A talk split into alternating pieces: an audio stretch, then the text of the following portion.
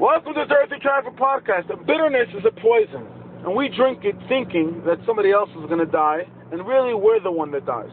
We think that if we get upset at somebody, if we're broiges, if we stay upset, that person is going to die. And really, that person doesn't change. That person's a jerk, and he doesn't care about you. And usually he gets worse, and you get worse also because you wasted two days, so you're the one that dies right? Many times a person's in a situation and he knows he's going to be there for a day or two. He's stuck in a situation. He's upset about something. He's waiting for a doctor to get back to him, chas anything. And the person's just like, let me just get this over with. Let me say something to him. And the person has to change the mindset, switch the gear. You know, they say you're always one thought away from changing your attitude. I heard this actually from Dr. Miriam Adahan. Miriam Adahan. She said, every situation could always be turned into what mitzvah could I perform right now while I'm upset? Could I work on my anger? Could I work on getting, uh, uh, being happy with what I have? They say you're supposed to think, what's your A and E?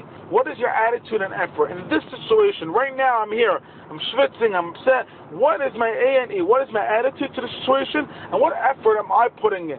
Is there a mitzvah that I could perform now? They say Yeshua Hashem K'heref Ayin. It's like the blink of an eye. It's not in a blink of an eye. It's like the blink of an eye because you're not you're not waiting two days. Really, sometimes a person has to wait two days. It's not in a blink of an eye. Who said it's going to take one second? It's like a blink of an eye. We'll make those two days pass like a blink of an eye. You know why? Because these two days you're going to turn into the main event. Have a great day. Let's by Miriam.